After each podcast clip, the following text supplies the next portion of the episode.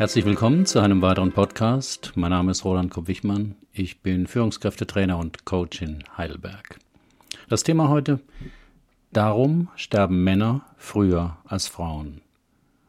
Die fatalen Folgen eines falschen Männerbilds. Zwar gelten Männer gemeinhin als das starke Geschlecht, dennoch sterben sie fast überall auf der Welt früher als Frauen. Diese kürzere Lebenserwartung der Männer ist jedoch nach neuesten Erkenntnissen nicht genetisch bedingt, sondern hausgemacht. Um den Anteil der biologischen Gründe für den Sterblichkeitsunterschied zu ermitteln, brauchte man eine Gruppe von Frauen und Männern, die nahezu unter gleichen Bedingungen leben. Für seine berühmte Klosterstudie untersuchte Mark Louis 11.600 Mönche und Nonnen aus zwölf bayerischen Klöstern. Denn die haben einen einfachen Lebensstil, müssen keine eigenen Kinder erziehen und haben beruflich wie privat wenig Stress. Die Unterschiede in der Lebenserwartung dieser Gruppe wären also hauptsächlich biologisch bestimmt. Das Ergebnis war erstaunlich. Nonnen haben dieselbe Lebenserwartung wie Frauen, die nicht im Kloster leben. Mönche werden fast genauso alt wie Nonnen. Sie sterben im Schnitt nur ein Jahr früher. Das zeigt, dass es nicht biologische Gründe sein können, warum Männer im Allgemeinen fünf Jahre früher sterben als Frauen, sondern dass es die Faktoren Lebensstil und Umweltfaktoren sind. Hier sind es vor allem fünf Gründe. Männer rauchen mehr und trinken auch häufiger Alkohol als Frauen.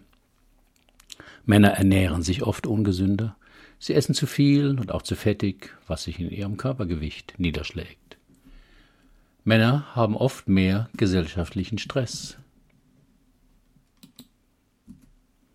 Karriere machen, Partnersuche, Beziehungskonflikte, Kindererziehung und finanzielle Verantwortung für die Familie können solche zusätzlichen Faktoren sein möglicherweise führt dieser spezielle Männerstress und die ungesunde Lebensweise zu vermehrten Herz-Kreislauf-Erkrankungen. Gemäß der Weltgesundheitsorganisation sterben Männer im Alter zwischen 35 und 65 Jahren fünfmal häufiger an Herz-Kreislauf-Erkrankungen als Frauen. Männer leben auch risikoreicher als Frauen. Im Alter von 16 bis 24 liegt die Sterblichkeit durch Verkehrsunfälle oder Drogen bei Jungen dreimal höher als bei Mädchen. Insgesamt sind drei Viertel der Todesopfer bei Verkehrsunfällen männlich. Und Männer bringen sich viel häufiger um als Frauen. Drei Viertel der Suizide in Deutschland werden von Männern verübt. Die unterschiedliche Lebenserwartung zwischen Mann und Frau ist erst in den vergangenen Jahrzehnten entstanden. Den höchsten Wert mit acht Jahren Differenz gab es in Deutschland in den 80er Jahren. Seitdem verringert sich der Abstand wieder. Der Grund hierfür ist wahrscheinlich der Emanzipation der Frauen zu schulden. Frauen rauchen und trinken heute häufiger Alkohol als früher und sind auch mehr berufstätig. So begrüßenswert das einerseits ist, durch diese Anpassung an den Lebensstil der Männer nehmen auch bei Frauen die gesundheitlichen Nachteile zu. Die eigentliche Ursache ist aber das Gesetz der traditionellen Männlichkeit. Beim Nachdenken und Recherchieren über den spezifisch männlichen Lebensstil, der lebensverkürzend sein kann, stieß ich auf das neue Buch von Björn Süfke. Darin beschreibt er ein typisch männliches Glaubenssystem, das sich seit Jahrhunderten herausgebildet hat. Es geht also um die männliche Identität, um die immer noch aktuelle Frage von Herbert Grönemeyer, wann ist ein Mann ein Mann? Darauf versuchte schon der US-Psychologe Herb Goldberg eine Antwort. In seinen sieben männlichen Imperativen lautete seine Definition von Mannsein und Männlichkeit erstens je weniger Schlaf ich benötige. Zweitens, je mehr Schmerzen ich ertragen kann. Drittens, je mehr Alkohol ich vertrage. Viertens, je weniger ich mich darum kümmere, was ich esse. Fünftens, je weniger ich jemanden um Hilfe bitte und von jemandem abhängig bin. Sechstens, je mehr ich meine Gefühle kontrolliere und unterdrücke. Und siebtens, je weniger ich auf meinen Körper achte, desto männlicher bin ich. Goldbergs Definition stammt von 1986. Aber wer aufmerksam Männer in seiner Umgebung oder in den Medien beobachtet, kann feststellen, dass sich seitdem nur wenig geändert hat. Zwar hat sich einiges im Selbstverständnis von Männern gewandelt. Viele engagieren sich mehr in der Partnerschaft, nehmen Elternzeit und kümmern sich mehr um ihren Nachwuchs. Doch hängt dies einerseits sehr vom Bildungsstand und der Einkommensklasse ab und zum anderen reagieren die meisten Männer unter Stress, also wenn es eng wird, noch oft klassisch männlich. Das fällt mir auch immer wieder bei mir selbst auf. Obwohl ich kein leidenschaftlicher Autofahrer bin, ich fahre Skoda, merke ich den kurzen Adrenalinschub, wenn in der Stadt jemand langsam vor mir herzuckelt. Auch dann, wenn ich es nicht eilig habe. Und vor allem, wenn mich auf der linken Spur der Autobahn jemand drängelt, Platz zu machen. Obwohl ich meine narzisstische Seite ganz gut kenne, kann ich Kritik meiner Frau schlecht vertragen. Ich werde dann einsilbig, mache übersprungartige Ablenkungsmanöver und so weiter. Am schlimmsten ist es, wenn sie mit ihrer Kritik auch noch recht hat. Vor allem durch das Buch von Björn Sufke wurde mir deutlich, dass auch ich in solchen Situationen noch dem Gesetz der traditionellen Männlichkeit folge.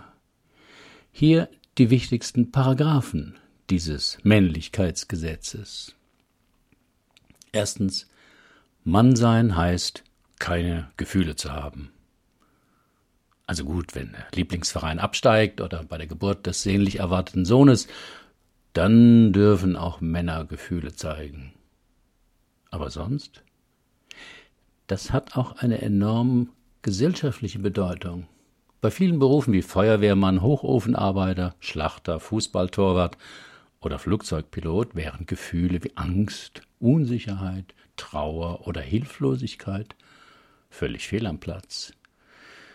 Ärger ist noch eins der Gefühle, die Männern eher zugestanden wird, wobei ja oft der geäußerte Ärger in Vermeiden des Gefühls der Hilflosigkeit beinhaltet. Siehe mein Beispiel aus dem Straßenverkehr. Das zweite Gesetz Mannsein heißt nicht zu versagen. Das kann man positiv sehen, denn es befähigt Männer stundenlang auf einen Monitor zu starren und den Fehler in den 70.000 Zeilen Code zu entdecken. Oder acht Stunden lang in einem LKW hinter anderen LKWs herzufahren und keinen Fehler zu machen. Süfke beschreibt, dass es im Land der Männlichkeit nur Gewinner und verhinderte Gewinner gibt, aber niemals Verlierer. Denn Versagen greift die männliche Identität stark an. Es entzieht quasi den Männlichkeitsstatus. Deshalb sind Männer nach einem vermeintlichen Versagen bestrebt, zu beweisen, dass sie doch ein Mann sind. Dabei kann das Versagen darin bestehen, auf der Autobahn überholt zu werden, im Ehebett die Erektion zu verlieren, zu erfahren, dass der Kollege mehr verdient. Um es deutlich zu machen, Versagen ist auch für Frauen keine schöne Erfahrung, aber es stellt nicht automatisch ihre Identität als Frau in Frage. Oder sehe ich das als Mann falsch? Doch die männliche Identität ist scheinbar nur geliehen. Man muss sich ihrer immer wieder würdig erweisen bzw. sie beweisen. Dritt, das dritte Gesetz. Mannsein heißt, man darf nicht verlieren. Bei der gerade erlebten Olympiade in Brasilien konnte man ja sehen, was der zweite oder dritte Platz für Männer bedeutet. Und nicht umsonst heißt es, dass der vierte Platz der undankbarste sei. Warum? Weil es dafür keine Medaille gibt. Das dritte Gebot des traditionellen Männlichkeitsgesetzes zeigt sich ja auch oft in der gehörten Männerfrage nach dem Sex. Und wie war ich? Okay, moderne Männer fragen das heute nicht mehr so plump, aber denken tun sie es trotzdem oft, weil eben auch das intime Zusammensein Männer leicht zum Wettbewerb machen. Genau genommen, sie machen Sex nicht zum Wettbewerb. Für Männer ist so ziemlich alles ein Wettbewerb. Und beim Sex hat man es dann auch noch mit unbekannten Gegnern zu tun. Noch dazu welchen aus der Vergangenheit der Geliebten. Im Buch stellt der Autor die rhetorische Frage, wie wohl ein Mann reagieren würde, wenn seine Partnerin trotz gerade erlegtem klasse Vorspiel und Wahnsinnsorgasmus auf die Frage, wie war ich, antworten würde, du bist sagenhaft. Der Sex mit dir ist toll und von allen 20 Männern, mit denen ich zusammen war, bist du der Zweitbeste. Das vierte Gesetz. Mann sein heißt, nicht irren zu dürfen. Es passierte gerade im Urlaub. Auf dem Weg zum Restaurant fuhr ich schon eine Weile den Weg, den uns die Nachbarin genau beschrieben hatte. Bis meine Frau sagte, ich glaube, das ist der falsche Weg. Es ist wie ein Reflex. Ich denke gar nicht über die von ihr angesprochene Möglichkeit nach, sondern ein fest überzeugtes Doch, doch, das ist der richtige Weg kommt automatisch aus mir heraus. Auf ihr nach einigen Minuten geäußerte wiederholte Besorgnis Ich glaube, das ist wirklich der falsche Weg, lautet meine Antwort. Aber ich bin genauso gefahren, wie die Nachbarin es beschrieben hat. Männer dürfen nicht irren, weil sie den Irrtum als eine Niederlage erleben. Stattdessen leugnen wir lieber den Irrtum oder schieben die Schuld wutentbrannt auf den anderen oder auf ein Missverständnis. Das fünfte Gesetz lautet, Mann sein heißt, immer einen Ausweg zu wissen. Das ist ja die Blaupause für unzählige Abenteurerfilme. Egal ob der Held James Bond, Indiana Jones heißt oder ein namenloser Cowboy ist. Die Zutaten sind immer gleich. Eine aussichtslose Lage, die Welt vor dem ultimativen Atomkrieg, die unersetzliche Bundeslade muss erobert werden, eine Kleinstadt wird von Banditen beherrscht. Niemand weiß, wie das weitergehen soll, denn eine Lösung ist faktisch nicht möglich bis der Held auftaucht, der aber nie sagt, verdammt, da fällt mir jetzt auch nichts ein, sondern immer einen wahnwitzigen Plan hat, der aber aufgeht. Viele Frauen kennen auch folgende Situation. Der Tag war stressig, weil der Chef schlechte Laune hatte. Da noch das Kind schnell aus der Kita holen. Auf dem Weg vom Supermarkt zum Auto reißt die Einkaufstüte wenn eine Frau das jetzt abends auf die Frage ihres Partners Und wie war dein Tag? erzählen will, braucht sie nicht lange zu warten. Sagen wir manch maximal 60 Sekunden, bis der zugewandte Partner mit einem Ratschlag reagiert. Du nimmst das viel zu persönlich mit deinem Chef. Mit deinem Chef. Du kannst ihn nicht ändern. Geh doch einfach ein paar Minuten früher aus dem Büro weg. Warum hast du auch nicht den schönen, stabilen Einkaufskorb genommen? Natürlich führen derlei ungebetene Ratschläge nicht zu einem erleichterten Stimmt, Schatz, was würde ich nur ohne dich machen? sondern eher zu einem resignierten Du hörst mir überhaupt nicht zu. Auch wenn Männer diese Szene öfters mitgestalten, Sie machen einfach weiter mit ihrer unerbetenen Hilfe ohne Auftrag. Warum? Weil ein verständnisvolles Zuhören über den stressigen Tag zwar der Partnerin guttun würde, aber nicht dem Mann. Denn unbewusst würde er die Situation interpretieren, dass er in der Situation nicht weiter wusste. Und das ist verboten. Selbst wenn die Partnerin seine Ratschläge nicht annimmt, kann er sich innerlich sagen, dass er aber recht hat und nur seine Partnerin nicht in der Lage war, seine goldenen Worte umzusetzen. Das sechste Gesetz. Mann sein heißt, nicht schwach zu sein. Aufgrund einer Operation in diesem Sommer war es mir ärztlicherseits für drei Monate verboten, Dinge, die schwerer als fünf Kilo wogen, zu heben Also keinen Wasserkasten ins Auto heben, keinen Koffer ins Haus tragen, nicht den Einkaufskorb auf dem Markt zu tragen. Es war schwer. Nicht nur, weil ich das ärztliche Verbot immer wieder vergaß, sondern auch, weil ich die Blicke anderer Menschen aushalten musste. Ich stand neben dem Auto, meine Frau mühte sich mit den Koffern, und der Nachbar schaute interessiert, aber kommentarlos zu uns herüber.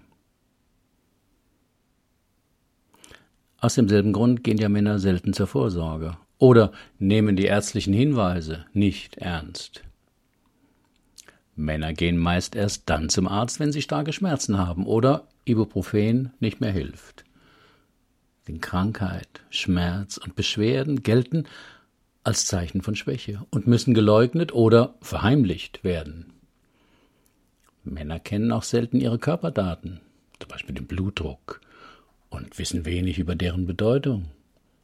Männer mit einer Blutverdünnungsbehandlung wissen oft nicht, was der Quickwert ist, und Diabetiker wissen seltener ihren aktuellen Blutzuckerwert als Frauen.